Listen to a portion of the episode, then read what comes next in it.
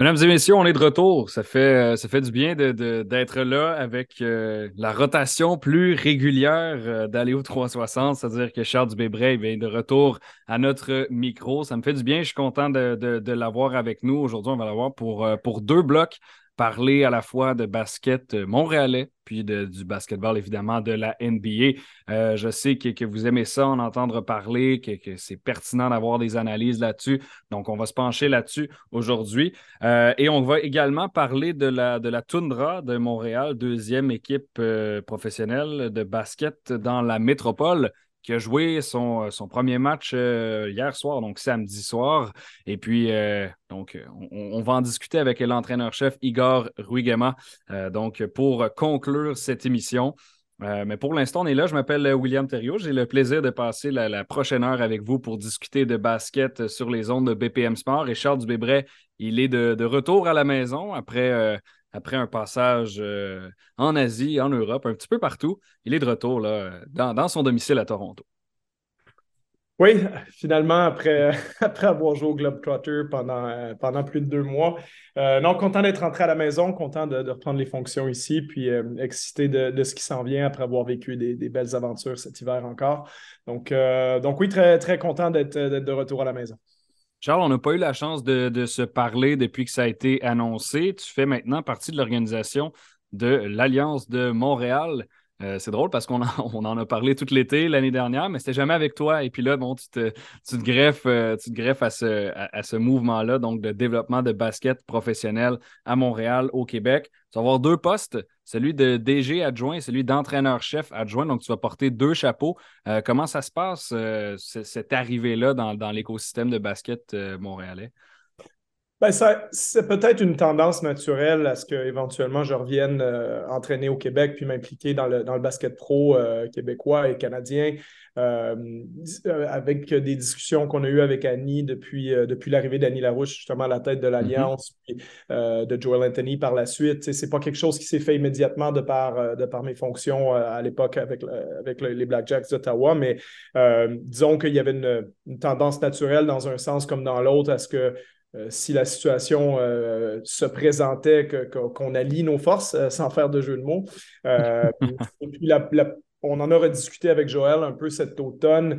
Euh, à ce moment-là, il y avait déjà une volonté de sa part. Il y avait déjà des discussions entamées avec, euh, avec Derek Alston. Là, ben, je dis automne, c'est plus euh, fin de l'automne, mais une potentialité, disons, que Derek Alston allait, allait rejoindre l'Alliance comme entraîneur-chef. Derek est un, très, très bon entraîneur-chef qui a un bon CV d'entraîneur-chef de, dans la G League, justement, puis qui a joué aussi en NBA, qui a été assistant coach en NBA. Donc, franchement, un, bonhomme que moi, j'ai côtoyé dans la G League et que, j'aime et que je respecte beaucoup. Donc, il y avait déjà, si tu veux, cette, euh, cette esquisse-là qui était en place, mais euh, Joel a démontré un intérêt pour que je me joigne à lui dans l'état-major de l'équipe, d'utiliser le bagage que j'ai accumulé à travers les années en Europe, en Asie, avec la G-League aussi, puis les contacts que j'ai aujourd'hui, de manière à faire profiter l'Alliance puis le basket québécois en général de ces connaissances-là. Puis de, moi, de mon côté, à moi aussi, c'était une volonté. Euh, c'est sûr que j'ai porté la casquette d'entraîneur-chef euh, toute ma carrière depuis maintenant plus de 20 ans. Puis euh, je le fais encore. Hein. j'ai encore mon poste en Asie en ce moment d'entraîneur-chef de la saison qui vient de se terminer. mais, mais si tu veux, je sais que particulièrement pour une équipe québécoise, je peux apporter autre chose que simplement être sur le terrain puis déterminer des stratégies ou euh, euh, préparer des plans de match pour gagner euh, tel ou tel match. Tu je, pense que mon expérience, les connaissances que j'ai acquises, l'expertise que j'ai gagnée à travers le temps euh, c'est des choses qui peuvent aider l'organisation dans son développement aussi, dans sa construction, que ce soit euh, au niveau du personnel, des joueurs, mais aussi du développement au sens large euh, de l'Alliance. Donc, pour moi, il y avait une volonté de dire, ben, si je mets les pieds au Québec pour venir, pour venir contribuer au basket professionnel, ben, peut-être que j'ai autant d'intérêt à le faire dans, dans un état-major d'équipe, dans le front office, comme on dit en anglais, que, que sur le terrain en tant que tel. Donc, c'est comme ça que, avec les discussions qu'on a eues avec Joël, lui avait un intérêt de, m'amener à ce niveau-là, puis euh, euh, également de seconder Derek Alston, qui, est, euh, très expérimenté, mais qui est moins familier, si tu veux, avec la CBL, le milieu québécois, tout ça. Donc, d'avoir un entraîneur, un bras droit qui est francophone aussi, c'était une volonté de l'équipe. Donc, donc, disons que la, proposition qu'ils m'ont faite d'occuper ces deux postes-là me, convenait, puis je pense que c'est quelque chose qui peut être positif pour moi puis pour l'Alliance dans le futur. Et toi, personnellement, comment tu te sens par rapport à tout ça? Ben, très content de, rester impliqué euh, dans le développement de l'équipe, dans le développement de la Ligue. Euh, je pense que le Canada, mais le Québec en particulier, a beaucoup à gagner de, l'implantation du basket professionnel, euh, puis que ça va faire des petits aussi sur le long terme au niveau du développement des jeunes, au niveau du développement des entraîneurs. J'ai coaché huit ans en France dans un milieu qui est extrêmement bien développé avec la Ligue nationale de basket, puis la Fédération de basket, puis tout ce qui est établi en dessous. Ce qui fait qu'il y a maintenant pratiquement, je pense que c'est 5000 clubs de basket en France, puis presque 600 000 personnes qui pratiquent le basket là-bas. Donc, euh, c'est un système qui est vraiment bien implanté, bien établi, qui permet à des centaines, pour ne pas dire des, milliers d'entraîneurs de, gagner leur vie avec le basket. Ça permet aux joueurs de mieux se développer. Donc, il y a vraiment une structure qui est, établie à beaucoup d'endroits dans le monde, puis euh, qui n'est pas nécessairement la même en Amérique du Nord, de par le fait que euh, ben, il, y a, un, système scolaire qui est déjà en place, mais ce système scolaire-là, par définition, il s'occupe pas particulièrement des joueurs une fois qu'ils sont plus à l'école parce que c'est leur mandat. Euh, donc, ils, remplissent bien, attention, là, je fais attention à mes mots, mais ils remplissent bien le mandat qu'ils ont à remplir. Euh, mais c'est un mandat qui, au niveau du développement du, basket ou d'un sport en particulier, c'est un mandat qui est très incomplet euh, parce que justement, on cible des clientèles qui sont justement scolarisées, qui sont dans des âges scolaires. Et, je pense que le développement du sport se fait largement au-delà de, ces âges-là et qu'on peut en bénéficier en tant que société aussi. Donc, euh, euh, comme je dis, ce n'est pas, pas du tout une attaque envers ça, c'est plus un, constat que j'ai fait avec les années de dire, ben, il y, a des choses à faire, il y a du développement à faire, puis euh, ça prend des forces unificatrices derrière tout ça. Puis je pense que l'Alliance de Montréal a, clairement tout ce qu'il faut pour être cette force-là, justement, dans le milieu montréalais puis dans le milieu québécois. Donc, de pouvoir y contribuer, c'est quelque chose qui est, très excitant pour moi. Et, toi, Charles, tu as, une vision du succès d'une équipe qui se bâtit sur le long terme? C'est quelque chose que tu as dit dans les médias, c'est quelque chose que tu m'as dit à moi quand, quand, on discute en dehors de l'émission, c'est quelque chose que tu me dis, Will, ça se fait sur le long terme. Euh, le succès, tu prends l'exemple des Honey Badgers, qui sont les, champions en titre donc du basketball canadien. Eux, ça ne s'est pas construit en une seule saison. Leur, équipe, ça, a été. Euh, il y, a, eu différentes étapes à travers les années pour en arriver à une organisation gagnante. Oui, oui, oui. Puis ça a été bâti par euh, deux personnes extrêmement compétentes hein, que j'aime beaucoup, Jermaine Anderson, le, directeur gérant, puis Ryan Schmidt, qui est, euh, qui est aussi entraîneur à Londres euh, en ce moment en Angleterre. D'ailleurs, j'arrive d'aller le voir. J'étais avec lui il y a deux jours, justement, avant de rentrer au Canada.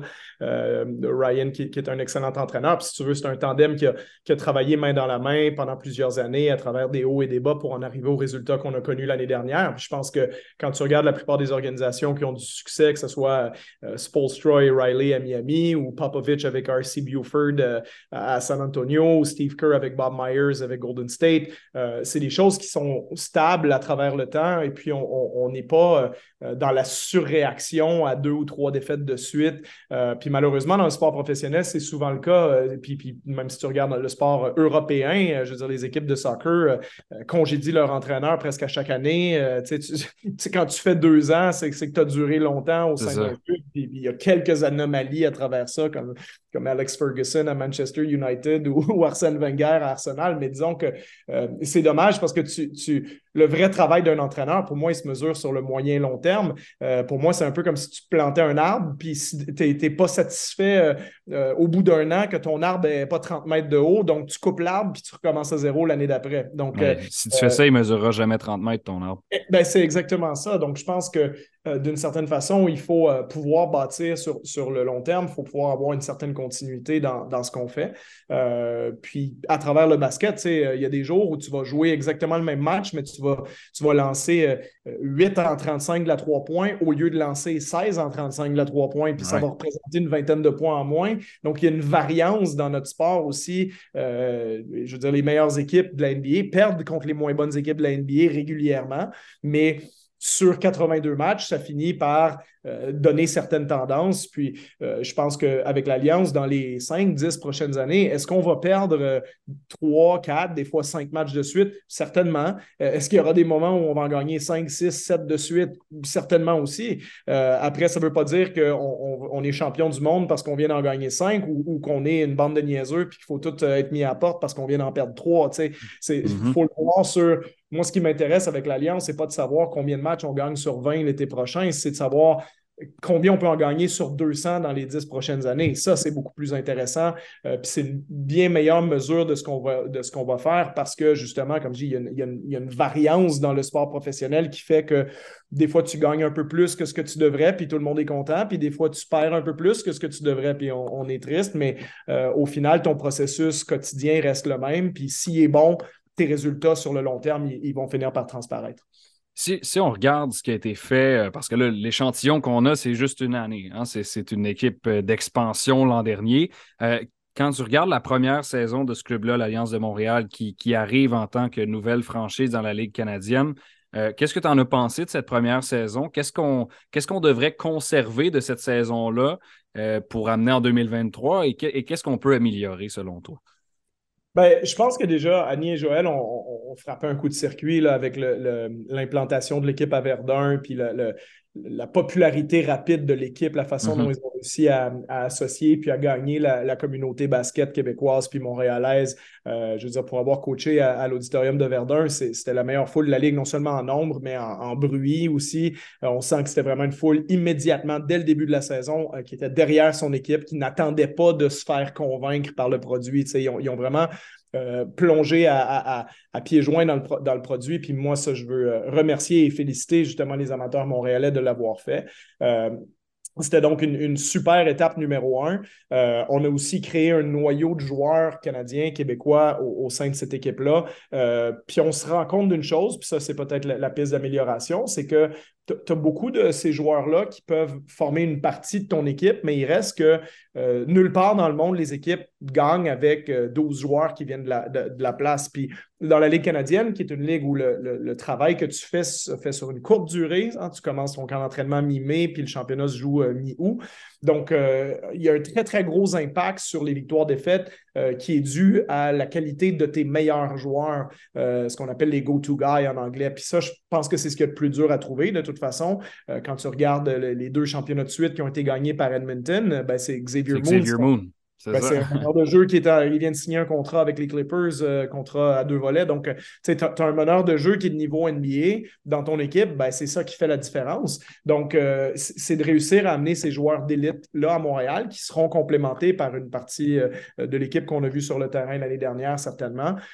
puis avec les années, ben, tu arrives à, épurer un petit peu ton équipe et à dire, bon, ça, c'est nos joueurs concessions, ça, c'est nos joueurs de rôle autour, puis comment on arrive à trouver la bonne chimie à travers tout ça. Donc, mais c'est un travail qui est qui est, dur à faire en une saison parce qu'il faut que tu, testes certaines choses. Tu ne connais pas exactement la valeur de chacun des joueurs euh, quand ils arrivent sur le terrain. Donc, ça te prend quand même un certain échantillon. On dit en NBA, c'est 20 ou 25 matchs minimum pour savoir qu'est-ce que ton équipe vaut réellement. Puis c'est à peu près au mois de décembre que les, les directeurs gérants, les coachs savent OK, on a une équipe qui peut vraiment atteindre les objectifs qu'on s'est fixés, ou finalement on est un peu moins fort, ou finalement on est un peu plus fort. Donc, dans la CBL, 20 ben, matchs, ça représente ta saison complète. Hein. C'est ça. Euh, donc, il y a des choses qui ont été apprises de, l'année dernière, puis l'important, c'est de faire un pas en avant en 2023, puis de continuer comme ça sur les saisons suivantes. Charles, on va avoir l'occasion d'en reparler de l'Alliance de Montréal dans les prochaines semaines quand les, euh, les, le camp d'entraînement va commencer. Bon, ça sera, dans longtemps, mais quand les signatures de joueurs vont, vont arriver, quand l'organisation va se placer un petit peu plus, on va en reparler. Euh, on va se garder un petit peu plus de temps pour discuter de la NBA à notre prochain segment. Euh, mais en attendant, on, met, on met pause sur l'Alliance et puis on, se garde ça dans, le coffre pour les prochaines semaines. Félicitations encore pour ton nouveau poste, puis euh, on se reparle après la pause. Merci, à tout de suite. Deuxième segment de cette émission, Allez 360, ici sur les ondes de BPM Sport. Et on va faire un, un retour, un retour aux, sources. La NBA, c'est la, ligue dont on aime le plus, le plus parler ici, je pense. Euh, et puis, on, va regarder ce qui se, déroulera au cours du prochain mois. Pourquoi le prochain mois? Parce que quand on regarde le calendrier, ben oui, euh, la saison régulière se termine déjà le 9 avril. Donc, c'est dans euh, à peine un petit peu plus qu'un mois, quelques semaines. Euh, et puis, bon, il y a, au-dessus d'une soixantaine de matchs qui ont été disputés sur 82. Quand tu regardes les différentes équipes, c'est à 62, 63 là présentement. Donc, on peut dire qu'il nous reste à peu près le quart de la saison. Et la question qu'on se pose aujourd'hui, c'est euh, en, vertu des, équipes qui, on, on, dirait, peuvent tenter de se convaincre qu'elles ont les compétences pour aller remporter les grands honneurs qui sont les vrais candidats légitimes parmi toute cette marée de candidats-là qu'on a présentement. Et on va démêler tout ça avec, euh, Charles Dubébret qui est encore là avec nous, à commencer par la conférence euh, de l'Est. Donc, selon toi, euh, Charles, il y, a, trois vrais prétendants dans cette conférence-là, malgré qu'il y ait plusieurs équipes qui soient bien classées actuellement. Oui, ben, je pense qu'il faut départager le top 3 de la conférence avec ce qui est en dessous. Je vais même peut-être commencer plus rapidement par les équipes qui sont en dessous. Je pense que Cleveland euh, est une équipe que personne ne voudrait affronter en séries éliminatoires parce que écoute, depuis le début de la saison, en termes de, qualité défensive, en points par match, c'est la meilleure défense de l'NBA. En termes de, euh, de cote d'efficacité défensive, ils sont numéro 2. Euh, donc, c'est une défense qui est, qui est vraiment très, très bonne avec Mobley, Jared Allen à l'intérieur, même Mitchell et Garland, qui n'ont pas des réputations de bons défenseurs, euh, font quand même une très, très belle saison à ce niveau-là. Je, m'excuse, ils sont troisième maintenant derrière les, mm-hmm. les, Bucks, je viens de, vérifier, mais ils ont été, ils ont été deuxième il n'y a pas très longtemps.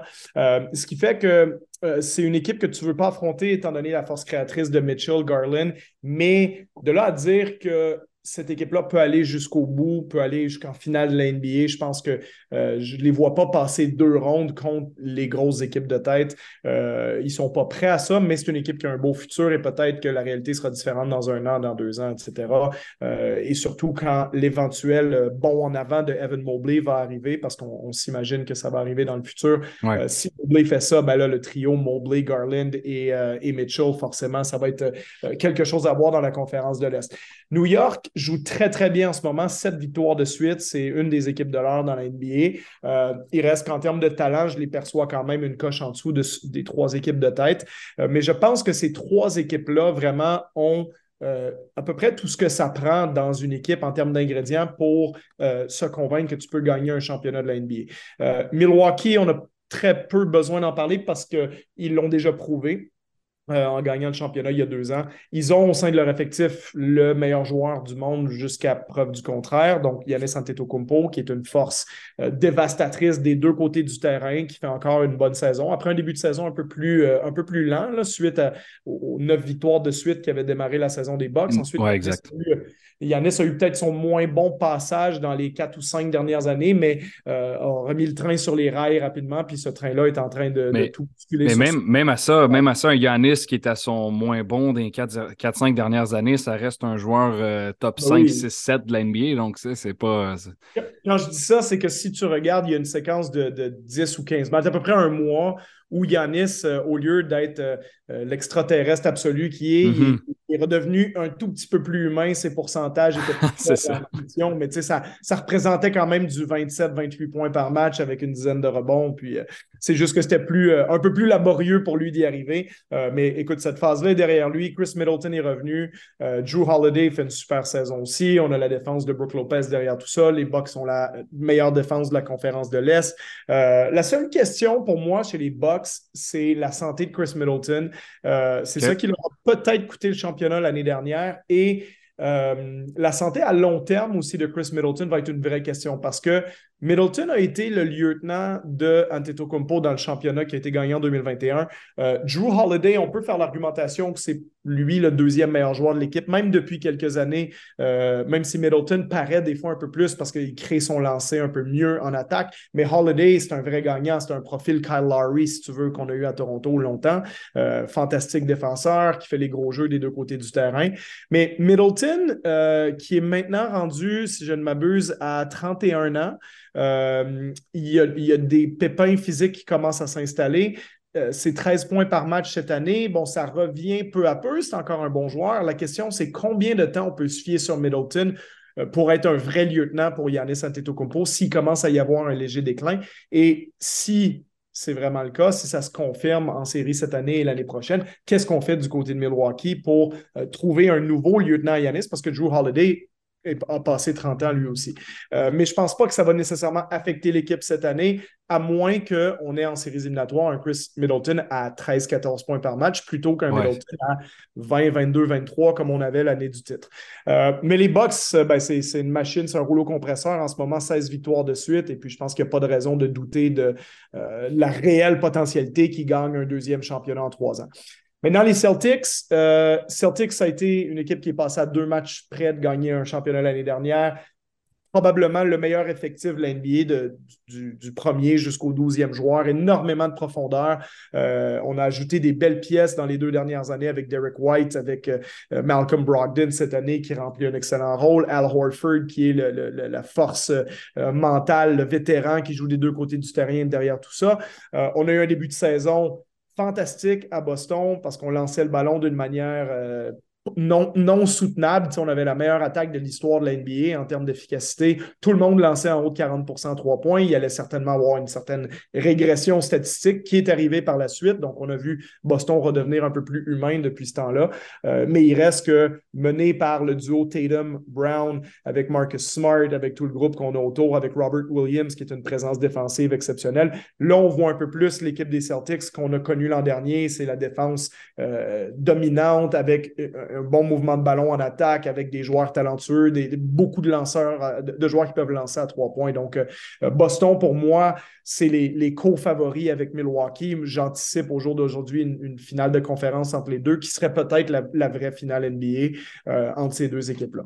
Et, tu, donnes un peu, tu donnes un peu d'espace quand même aux 76ers aussi. Oui, mais c'est ce que j'allais mentionner. Les Sixers, c'est parce que pour moi, c'est une équipe qui coche toutes les cases. Je pense que Embiid fait partie de ces joueurs-là qui ne l'ont pas encore prouvé, mais qui est assez bon pour être le meilleur joueur d'une équipe championne. Ça, c'est toujours la vraie première question. Hein. Et qui, combien de joueurs dans l'NBA peuvent être le meilleur joueur d'une équipe qui gagne le titre? Il y en a, bon, cinq qui l'ont déjà prouvé. Hein. LeBron, Kevin Durant, Steph Curry, Kawhi Leonard, euh, Giannis Antetokounmpo. Après, il y en a combien d'autres qui ont le talent pour le faire? Hmm. Potentiellement Embiid, Jokic, Doncic, peut-être Tatum, puis ça va pas beaucoup plus loin que ça. Peut-être un jour John il, y en a, certainement pas plus que 10, si tu veux mon avis. c'est ça. Donc, euh, on, pourrait, ça pourrait être le sujet d'un débat pendant une cinquantaine de minutes. Mais euh, tout ça pour dire que Embiid, pour moi, il est hors de tout doute dans cette catégorie-là. Euh, avec, un, avec un vrai lieutenant comme James Harden qui fait une excellente saison, qui mène la NBA aux passes décisives. Harden est à peu près, je dirais, cette année, le, 15e meilleur joueur de la ligue, ben, c'est ce que tu as besoin hein, comme deuxième meilleur joueur. Il est certainement pas moins bon que, Chris Middleton l'était à Milwaukee il y a quelques années. Euh, donc, avec un MB en fer de lance suivi de Harden, avec Tyrese Maxey, avec les belles pièces qui ont été ajoutées comme D'Anthony Melton, euh, PJ Tucker qui peut prendre des, grosses responsabilités défensives en séries éliminatoires. Il l'a prouvé avec les Bucks il y a deux ans, est un peu plus vieux, bien entendu, mais euh, je pense que Philadelphie a tout ce qu'il faut, mais à un moment donné, il y a une équipe qui va flancher avant la finale de conférence mathématiquement. Donc, on ne peut pas avoir Boston-Milwaukee. Exact.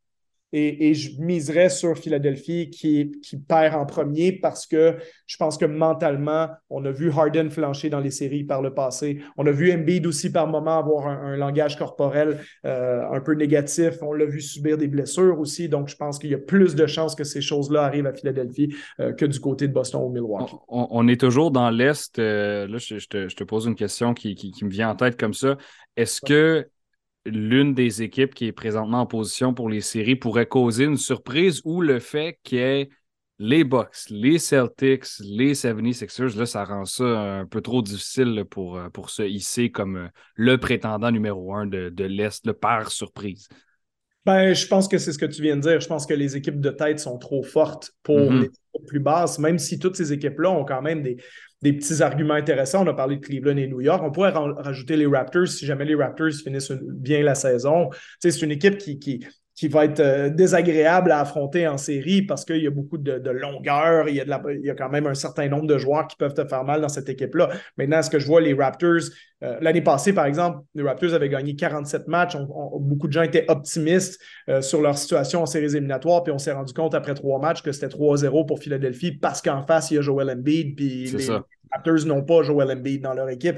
Et je pense que ça serait probablement le cas s'ils affrontent Milwaukee aussi, voire Boston. Donc, ta façon de faire une surprise, c'est peut-être de grimper au quatrième, cinquième rang, mais vu comment New York joue en ce moment, euh, cela dit, ça va être une série extrêmement intéressante, Cleveland-New York. Il y a des grosses chances que ça arrive et New York essayait d'obtenir Donovan Mitchell, qui est new-yorkais, lui d'ailleurs mm-hmm.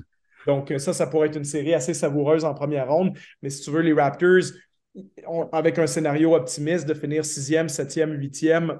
Même chose pour Atlanta, éventuellement Miami fait partie de ces équipes-là.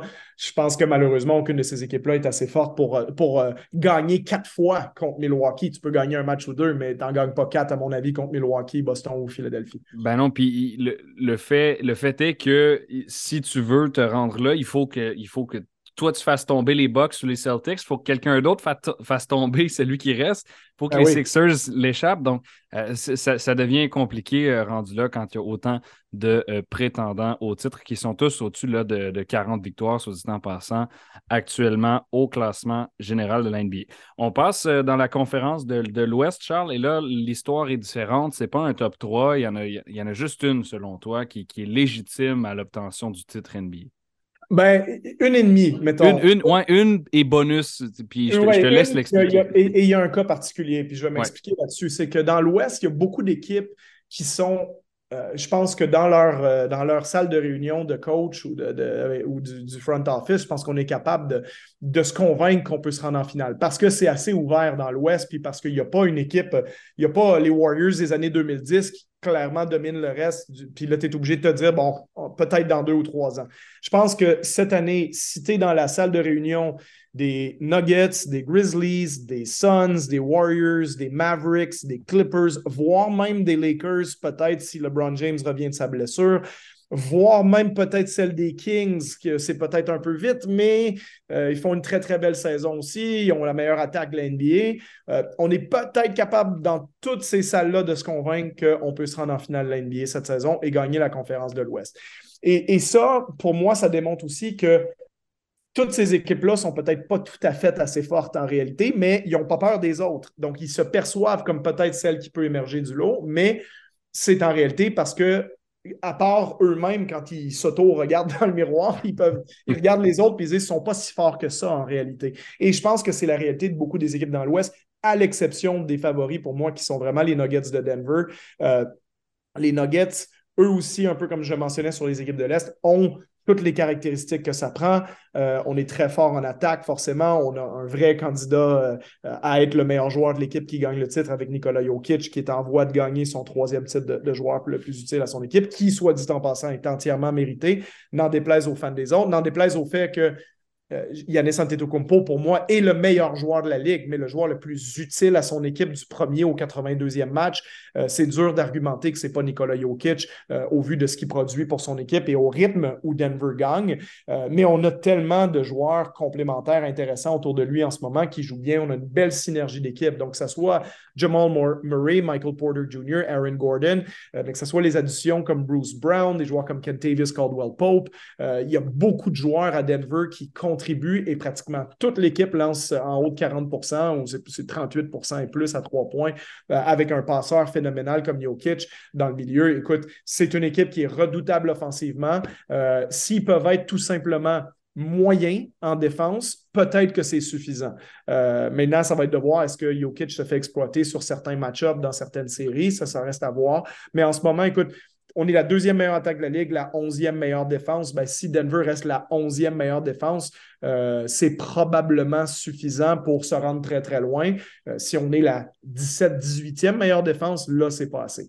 Mais euh, Denver, pour moi, c'est la vraie équipe à surveiller dans l'Ouest. Je pense qu'il y a trop de faiblesses ailleurs qui ont été notées. tu vois, les Clippers allaient un peu mieux récemment. Maintenant, c'est quatre défaites de suite depuis l'arrivée de Russell Westbrook. Ouais, c'est ça, qui ont signé Westbrook. Là, c'est rendu une catastrophe. C'est peut-être eux les favoris hein, en début de saison dans cette conférence-là. Bon, Kawhi Leonard est revenu à son top niveau, mais est-ce qu'il va être en santé pendant quatre rondes de série? Ça, c'est une grosse supposition à faire. Euh, donc, je ne vois pas les Clippers émerger du lot. Je pense qu'il manque des choses à Dallas, malgré la finale de conférence de l'année dernière, malgré l'arrivée de, de, Kyrie Irving. Euh, je pense que ça ne suffira pas pour gagner un championnat NBA cette saison. Les Warriors ont été trop inconstants, à mon avis. Ça sent la, la la, fin de course, puis on est incapable de gagner des matchs à l'extérieur du côté de Golden State. Est-ce que ça va se mm-hmm. en série? Ça reste à voir. Mais écoute, les, Warriors sont à 7 victoires, 23 défaites à l'extérieur depuis le début de la saison. En général, ces équipes-là ne gagnent pas un championnat NBA. Les Kings sont un peu jeunes, les Grizzlies sont excellents défensivement, mais est-ce qu'il y a assez de qualité offensive dans cette équipe-là, dans les fins de possession du quatrième quart? Est-ce que John Moran va, être capable de tout faire pendant quatre rondes de série? Est-ce que Desmond Bain est assez bon à ce stade-ci de sa carrière pour l'épauler à ce niveau-là? Il y a beaucoup de points d'interrogation, si tu veux, pour moi, pour les équipes de l'Ouest. Euh, mais mon deuxième candidat, c'est simplement parce que c'est une nouvelle équipe qui vient d'ajouter un joueur qui, sur n'importe quel match, peut être le meilleur joueur au monde. Suns de Phoenix. Exactement, exactement. Puis, comme je dis, Kevin Durant, encore aujourd'hui, quand je dis meilleur joueur au monde, le meilleur joueur au monde sur une base constante, comme je l'ai dit il y a quelques minutes, c'est Yanis. Mais sur une performance offensive sur un soir, il n'y a pas beaucoup de joueurs qui peuvent faire ce que Kevin Durant peut faire, puis tu peux facilement argumenter qu'offensivement, ça reste le meilleur marqueur de points de la planète quand on a besoin. Euh, donc, je pense que l'arrivée de Durant peut tout changer. Maintenant, ils ont joué qu'un seul match, c'était contre les Hornets euh, depuis qu'il est arrivé, donc on n'a pas encore réellement vu, mais on peut supposer que maintenant que Devin Booker est le deuxième meilleur joueur de l'équipe et que Chris Paul est rendu ton troisième meilleur et que DeAndre Ayton est rendu ton quatrième meilleur, ça, ça commence à avoir le profil d'une équipe championne NBA. Donc, euh, je ne serais pas surpris de voir les Suns euh, euh, finir la saison très, très fort. Je ne sais pas si l'écart est probablement trop grand, par contre, pour rattraper les Kings. Ils ont quand même quatre défaites de plus aujourd'hui. Il reste que 19 matchs à jouer pour les Suns. Donc, si les Kings gardent un bon rythme, les Kings vont gagner probablement quelque chose comme 40, 49 matchs. S'ils en gagnent 13 sur leurs 21 derniers. Ça veut dire que les Suns, il faudrait faire 15-5 euh, pour les dépasser ou peut-être 16-4. Il faudrait que ce euh, soit une très, très grosse séquence là, pour gagner une place. Oui, c'est ça. ça risque d'être compliqué pour Phoenix de remonter plus haut que quatrième. Mais en ce moment, si tu regardes le classement de l'Ouest, on va avoir des séries assez savoureuses parce qu'en première ronde, si ça ne bougeait pas, tu aurais Kevin Durant contre Steph Curry, tu aurais les Suns contre les Warriors. Euh, les Kings, qui après leur belle saison, devraient se taper quand même Luka Doncic et Kyrie Irving, qui sont en sixième place. Euh, potentialité d'avoir John Morant et les Grizzlies, équipe excitante, contre les Clippers qui étaient favoris en début de saison. Et mettons que les dieux du basket nous aiment bien, euh, font remonter les Lakers, mettons, jusqu'en huitième place. ça contre les Nuggets en première ronde. Wow. ça avec Anthony Davis et LeBron contre Nicolas Jokic. Ce serait génial. Ça serait vraiment une, belle tournure d'événements euh, pour les fans de basket. Euh, ça reste ouvert. Je pense qu'il n'y a rien d'impossible. Mais si j'avais une petite pièce à mettre, je pense qu'il faut, faut, imaginer une finale de conférence entre les Nuggets et les Suns. Et là, on aurait peut-être l'équipe qui a le plus de talent versus l'équipe qui a développé peut-être la meilleure euh, cohésion depuis quelques années dans, la, conférence de l'Ouest, à tout le moins, euh, avec les Nuggets de Denver. OK. Et là, on, a nommé euh, quatre prétendants et demi, disons, quatre plus bonus. si tu avais à placer une finale, à prédire une finale aujourd'hui, qu'est-ce que c'est? Ça serait vraiment difficile parce que, à, te donner une réponse. Parce que pour moi, Milwaukee-Boston, c'est du 50-50. Mm-hmm.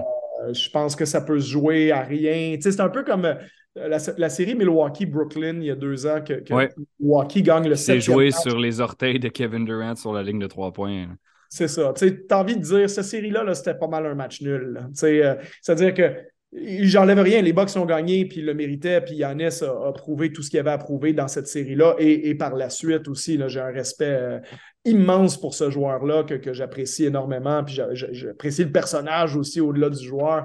Euh, pour moi, Antetokounmpo, c'est un, un, génie de basket. C'est extraordinaire qu'on puisse le regarder jouer. Mais de dire que sur cette série-là, ils ont démontré une supériorité face à, je veux dire, si Kevin Durant, comme tu le dis, a, l'orteil un centimètre plus loin, c'est même pas prolongation, c'est fin de la série, élimination des Bucks, Budenholzer congédié le lendemain matin, puis, puis tout ce qui s'ensuit, puis, puis les, discussions tout l'été de est-ce que Yanis Antetokounmpo peut vraiment amener son équipe, C'est ça qui C'est fou, hein, comment les histoires changent vite dans le NBA.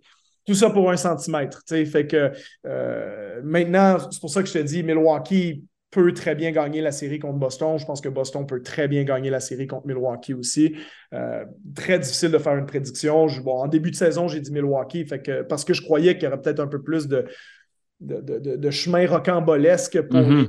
Celtics avec tout ce qui se passait en début de saison. Mais s'il n'y avait pas eu l'histoire d'Ime Odoka, la, blessure de Williams, la blessure de Gallinari, puis tout ça, j'étais parti pour dire que les Celtics allaient gagner le championnat cette saison. Fait que pour moi, je, miserais que ça va être une de ces deux équipes-là qui va être championne. Euh, mais en même temps, je trouve que Denver, Phoenix, en même temps dans l'Ouest, il y a plus de talent d'élite, à mon avis, à Phoenix depuis l'arrivée de Durant. Mais est-ce qu'ils ont assez de temps pour développer la cohésion que Denver a déjà?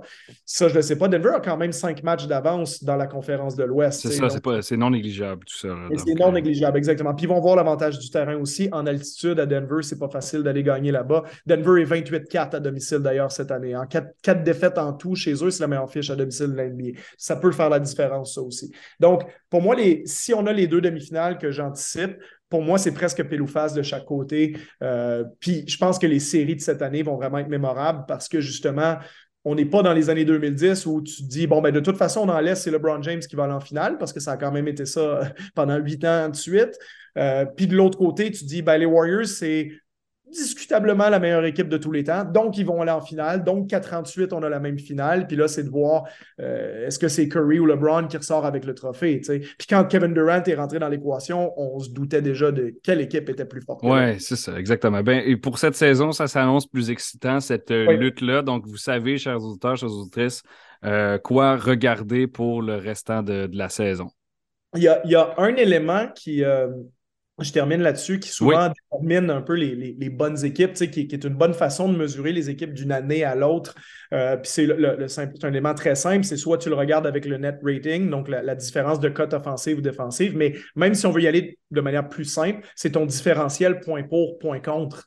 Puis les plus forts dans l'Est en ce moment, c'est les Celtics à plus 5,7. Et les plus forts dans l'Ouest, c'est Denver à plus 4,4. Et pour te donner un, comparatif, par exemple, euh, l'année passée, les Suns de Phoenix euh, étaient à plus 7,4, les Celtics à plus 7,3. Donc, c'est déjà beaucoup plus haut. Donc, c'est plus départagé, ce que tu veux dire.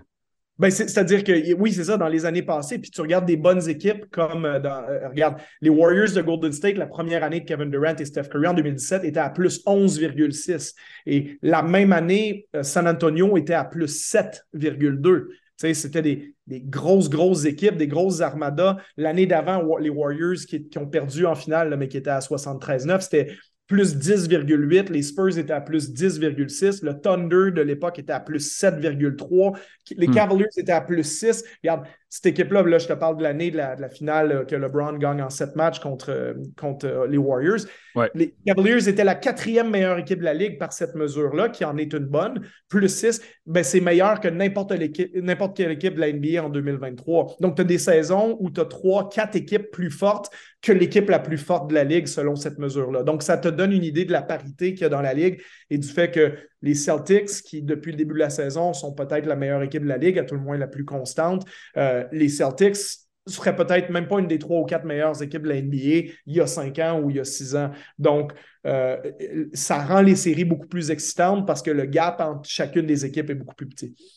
Comme, toujours, je te remercie pour tes, commentaires, ton analyse, Charles. C'est toujours bien pertinent d'avoir ton opinion. Merci d'être merci passé pour deux blocs cette semaine. On se retrouve la semaine prochaine. Merci à toi. À bientôt.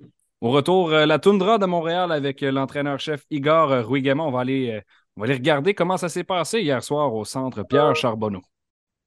C'est maintenant l'heure de ce troisième et dernier bloc de la semaine à l'émission Aléo 360 sur les ondes de BPM Sport et j'ai la chance de recevoir l'entraîneur-chef de la Tundra de Montréal, Igor Rugama, qui est là aujourd'hui pour nous parler du premier match de l'histoire de la franchise euh, professionnelle qui a fait ses débuts donc samedi soir dans la TBL de Basketball League avec une belle victoire. Donc, un match, match qui s'est terminé par un pointage assez serré, 121-117 euh, contre les, Valley Vipers de Virginia. Donc, euh, bon, premier match au centre Pierre Charbonneau, ça, s'est conclu de façon positive pour cette équipe qui est composée de, en grande partie de joueurs québécois, qui a un effectif qui l'est aussi euh, chez les, entraîneurs. Donc, euh, Igor, bonjour, euh, bon matin.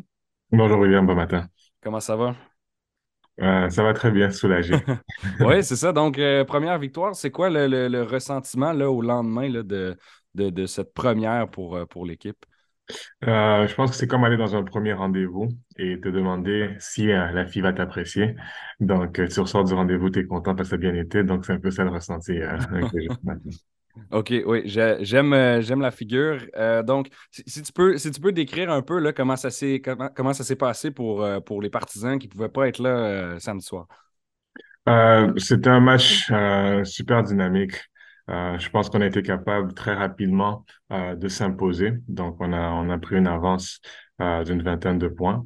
donc, par la suite, c'est sûr que quand on, joue dans, dans un circuit où est-ce que les matchs sont 48 minutes, euh, autant les athlètes que les entraîneurs ont l'habitude de, de, faire une gestion de, de matchs de 40 minutes. Et les huit dernières minutes, c'est là que l'équipe adverse, qui ont plus d'expérience que nous dans la ligue, nous ont montré justement que c'était pas un sprint mais un marathon. Et euh, ce qui était super intéressant, c'est vraiment, je pense que ça c'est Montréal, c'est l'énergie de la foule qui nous a permis de pouvoir euh, remporter le match. On avait l'impression d'avoir un sixième joueur et ça a permis aux gars de, de trouver l'énergie nécessaire pour, pour conclure le match. Ouais, c'est là que je voulais aller justement parce que on l'a vu euh, l'été dernier lorsque les gens sont allés voir l'Alliance à Verdun. On a beaucoup parlé de la belle ambiance. Donc, je, voulais voir un peu euh, faire le parallèle du côté de la toundra. c'est la, la, première rencontre de cette équipe-là. Est-ce que les Montréalais ont vraiment tout de suite embarqué là, comme ça? Euh, oui, ils ont vraiment tout de suite embarqué et nos, nos, athlètes ont, ont, été capables de leur en donner aussi beaucoup pour, pour les garder intéressés pendant le match. Euh, comme on expliquait, euh, la TBL, c'est avec les règlements de la NBA, font ça, ça favorise beaucoup le pointage. Donc, 121 mm-hmm. points pour un fan de basket, c'est beaucoup de paniers. Donc, ça aussi, ça a été ça, ça a permis euh, aux gens d'avoir une raison de d'encourager. Oui, puis quand on regarde le pointage final, évidemment, euh, c'est, ça a été offensif, mais est-ce que tu as eu la chance d'aller, euh, par exemple, parler à des gens qui ont assisté à la rencontre? Est-ce que tu as reçu des commentaires, des échos un peu de comment ça a été euh, perçu de la part des, gens qui étaient venus vous voir? Réception très positive. donc, beaucoup de gens avaient quand même le, un, comparatif avec l'Alliance. Et mm-hmm. euh, ils sont venus et ils ont vraiment été surpris par euh, la rapidité euh, du jeu, euh, l'habilité des joueurs. Donc, on a quand même des journalistes sportifs qui étaient là et qui ont vraiment apprécié le, le, niveau de jeu là, auquel ils ont, ils ont eu la chance de, de, de voir hier. Et, lorsqu'on regarde la, performance donc des joueurs, euh, on en a plusieurs qui se sont démarqués. Bon, Jamal Mayali a été le, meilleur pointeur de votre euh, formation avec 25 points. On a Nervins Demosthenes qui en a, qui en a marqué 21, euh, Rudolph Joly avec 16 également. donc, vous avez plusieurs joueurs qui se sont démarqués du côté des points. Est-ce que tu t'attends, Igor, à, une, à une rotation de ce côté-là? Est-ce que vous avez certains meneurs qui se sont établis au cours du camp d'entraînement ou, est-ce que c'est un peu il y a différents gars qui peuvent euh, se lever dépendamment de la, de la soirée, puis, euh, puis prendre les rênes un peu de, de l'offensive. Euh, hier, ce qu'on a vu, c'est que les, les, joueurs avec plus d'expérience euh, professionnelle ont été capables justement de, de, de garder ce calme et, euh, et de, de, trouver leur repère assez rapidement. Euh, ce qui est intéressant avec notre groupe, c'est justement c'est le fait qu'on est on est très profond, on a beaucoup de profondeur. Donc, est-ce que je m'attends à ce que ça soit euh, la même chose tout le temps? Euh, je, ne suis pas sûr, mais je pense qu'on a d'autres athlètes qui vont être capables de pouvoir nous emmener ça. Donc, c'est la beauté du groupe, c'est qu'on n'est pas euh, seulement basé sur, un, deux, trois individus, mais je pense qu'on a un collectif euh, de, gars qui sont capables euh, chaque soir de pouvoir performer là, quand même. Bon, ça, c'est pour ce qui est de la première rencontre. J'ai envie de, regarder un peu sur l'entièreté de la saison. Centre Pierre Charbonneau, c'est votre domicile tu as eu la chance de l'expérimenter pour la première fois dans une situation de match officiel. Ça a été quoi tes impressions par rapport à la, disposition de l'aréna? Est-ce que tu penses que ça va être un bon endroit où euh, continuer de jouer là, pour, euh, pour cette saison? Euh, je crois, je crois que oui. surtout qu'on voit avec le, le boom du, du, basket à Montréal qu'il y a beaucoup de programmes dans l'est de la ville maintenant euh, qui, euh, qui offre des programmes de basket. Et, et, je pense que Montréal va supporter une équipe euh, tant si longtemps qu'il y a des performances qui viennent avec. Selon moi, si on peut, on, les, les, les, gens viennent pour voir les matchs de l'Impact qui est à proximité à côté, selon moi, ils vont être capables de, de venir nous supporter aussi. Mais beaucoup va dépendre du type de spectacle qu'on va avoir et surtout des performances de, de l'équipe. Et, je suis allé me, promener sur le, site web justement pour voir là un peu euh, ce qu'il en était des, des, billets. je, vois à, partir de, à partir de 16,49 le billet. Donc, c'est quand même, ben, de mon côté, je trouve ça assez abordable. Est-ce que vous avez pensé ça pour que bon, les familles puissent venir, euh, bon, ce soit accessible pour, pour les jeunes qui puissent venir vous voir?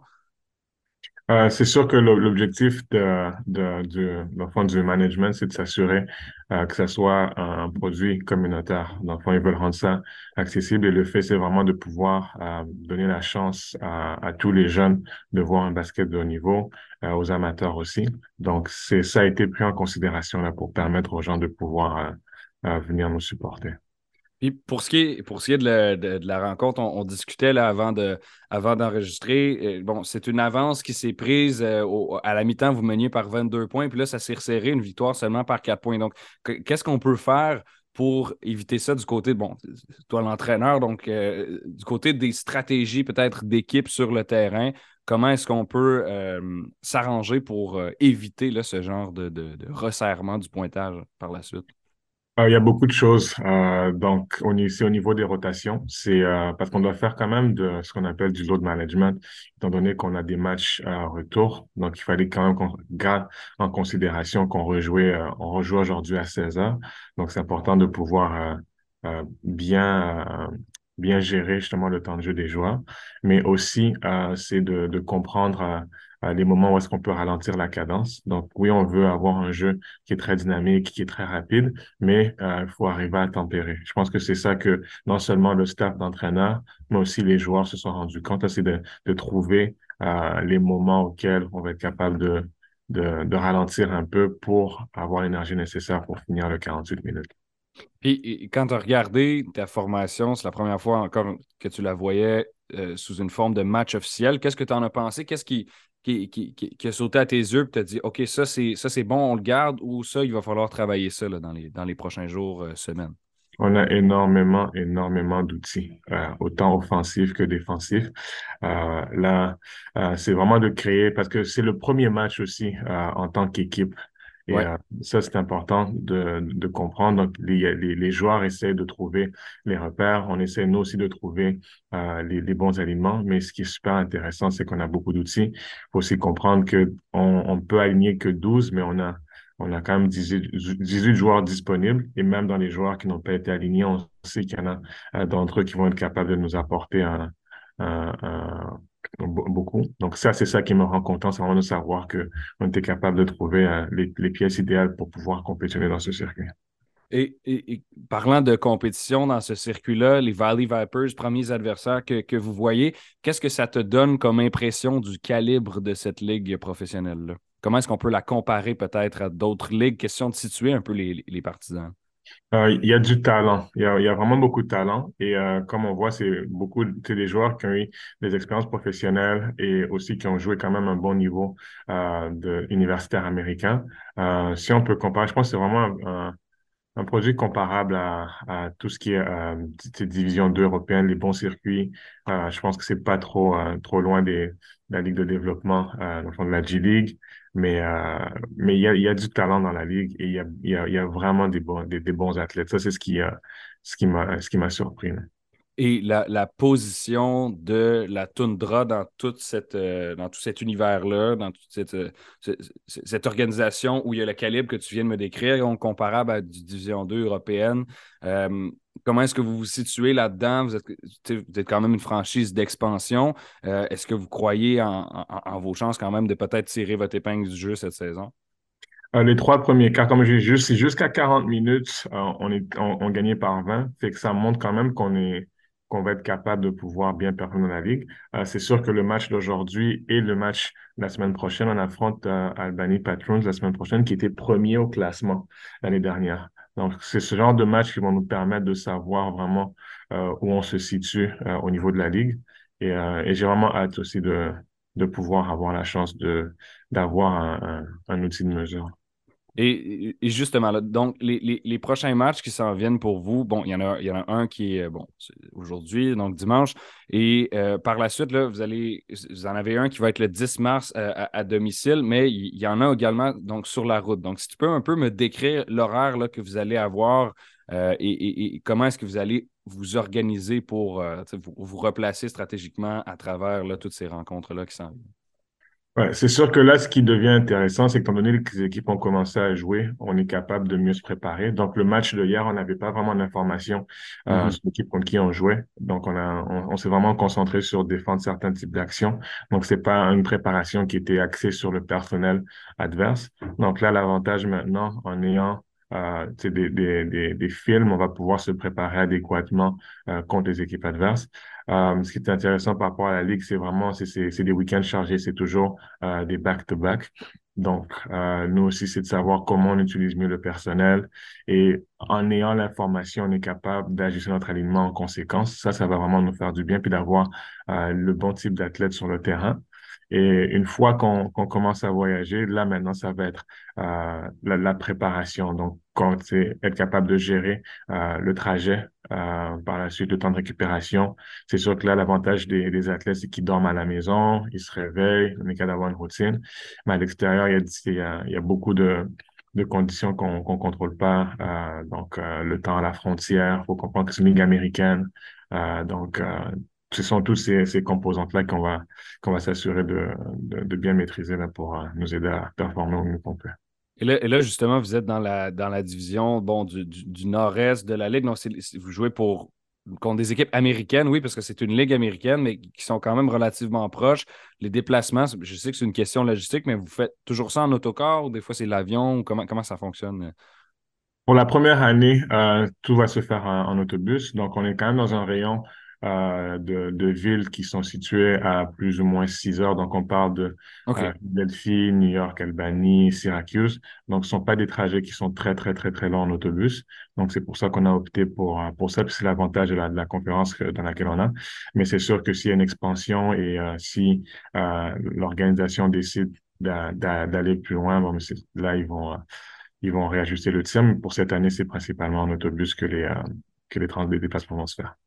Bon, puis si on, si on revient un peu dans les dernières semaines, parce que bon, là, oui, on parle du premier match, oui, on parle de ce qui s'en vient, mais euh, c'est la première fois, Igor, qu'on se parle depuis euh, ben, la, création de l'équipe. On s'était parlé lorsque vous aviez eu votre annonce et tout, Euh, mais depuis, vous avez eu votre camp d'entraînement, vous avez eu des joueurs qui, qui se sont présentés à des, à des essais ouverts. Donc, j'aimerais savoir un peu comment tout ce processus-là s'est déroulé dans les dernières semaines, la, la- la formation de l'équipe, la signature des contrats. Comment est-ce que tout ça, ça s'est passé pour, euh, pour un peu mettre en place ce qu'est aujourd'hui la Toundra de Montréal? Euh, beaucoup. La première chose, c'est juste de remercier vraiment le staff. On a, un, staff d'entraîneurs super, super incroyable qui, qui ont aidé à, à coller le tout. Donc, ça a commencé par la première phase, c'était euh, de sélectionner les joueurs. Euh, par la suite, la remise en forme. Donc, on savait qu'on avait euh, sept semaines avant le premier match. Et euh, après la mise en forme, donc on est en camp d'entraînement, là, c'était beaucoup plus chargé. Et là, c'était vraiment de trouver le personnel. Donc, on a été on a quand même beau- beaucoup basé de choix sur le caractère, comprendre qui, voulait vraiment se lancer dans la mission et, faire un, réel engagement envers le, le- projet. Donc, ça a été vraiment ça notre, notre premier critère.